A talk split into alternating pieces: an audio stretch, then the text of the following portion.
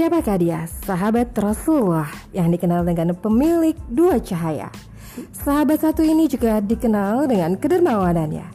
Dia juga termasuk salah satu khalifah. Assalamualaikum warahmatullahi wabarakatuh.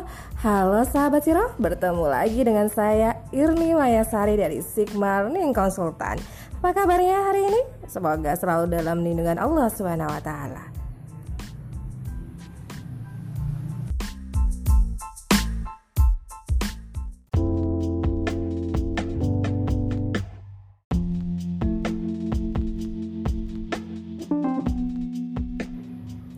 Ya, dialah Utsman bin Affan, sahabat Rasulullah yang terkenal dengan julukan pemilik dua cahaya.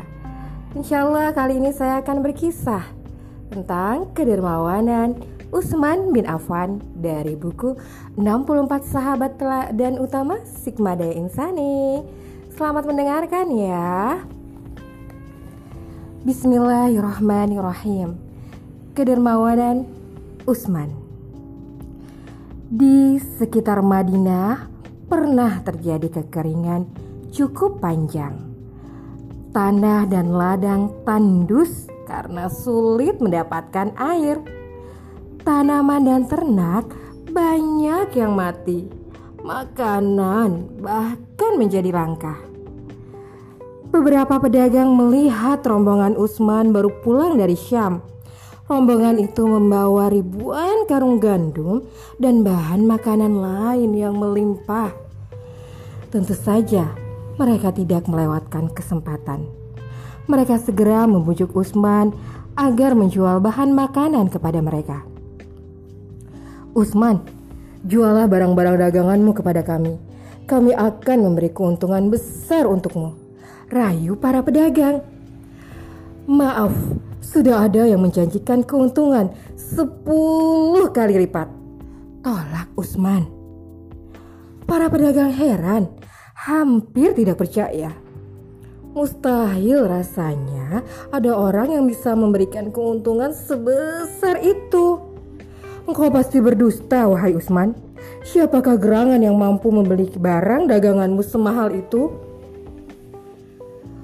Allah Maha Kaya yang akan membelinya. Apakah di antara kalian ada yang sanggup menandinginya?" ucap Utsman. Para pedagang menjawab, "Tidak."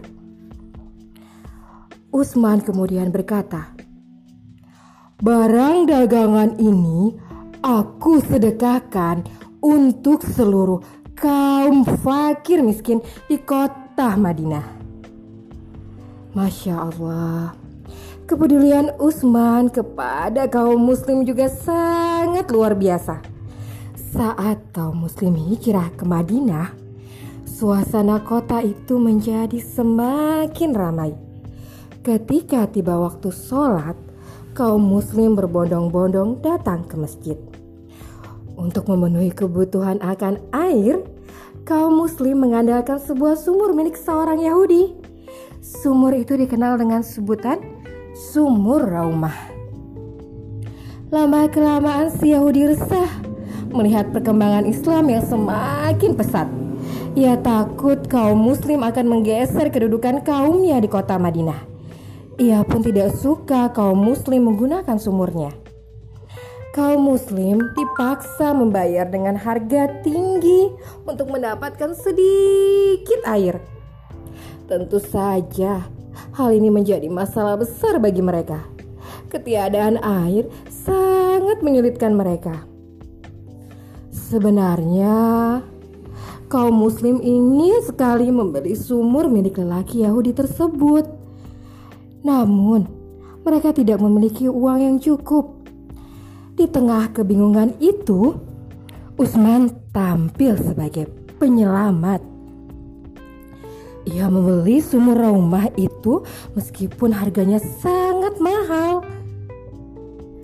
"Aku hibahkan sumur rumah ini untuk seluruh kaum muslim di Madinah. Silakan mengambil air secara gratis," seru Utsman di mimbar masjid. Kaum muslimin pun senang karena masalah mereka bisa teratasi. Mereka sangat bangga kepada Utsman, seorang yang begitu murah hati dan dermawan. Sumur Ra'umah kemudian berubah nama menjadi Sumur Utsman dan lebih terkenal dengan Bi'air Utsman. Selain itu, Utsman juga adalah penyelamat para budak tertindas. Sejak memeluk Islam, setiap Jumat Utsman selalu memerdekakan budak. Jika pada satu Jumat tidak menemukan budak, ia akan menggabungnya pada Jumat berikutnya. Bahkan beberapa hari menjelang wafatnya, Utsman masih sempat memerdekakan dua puluh budak. Masya Allah.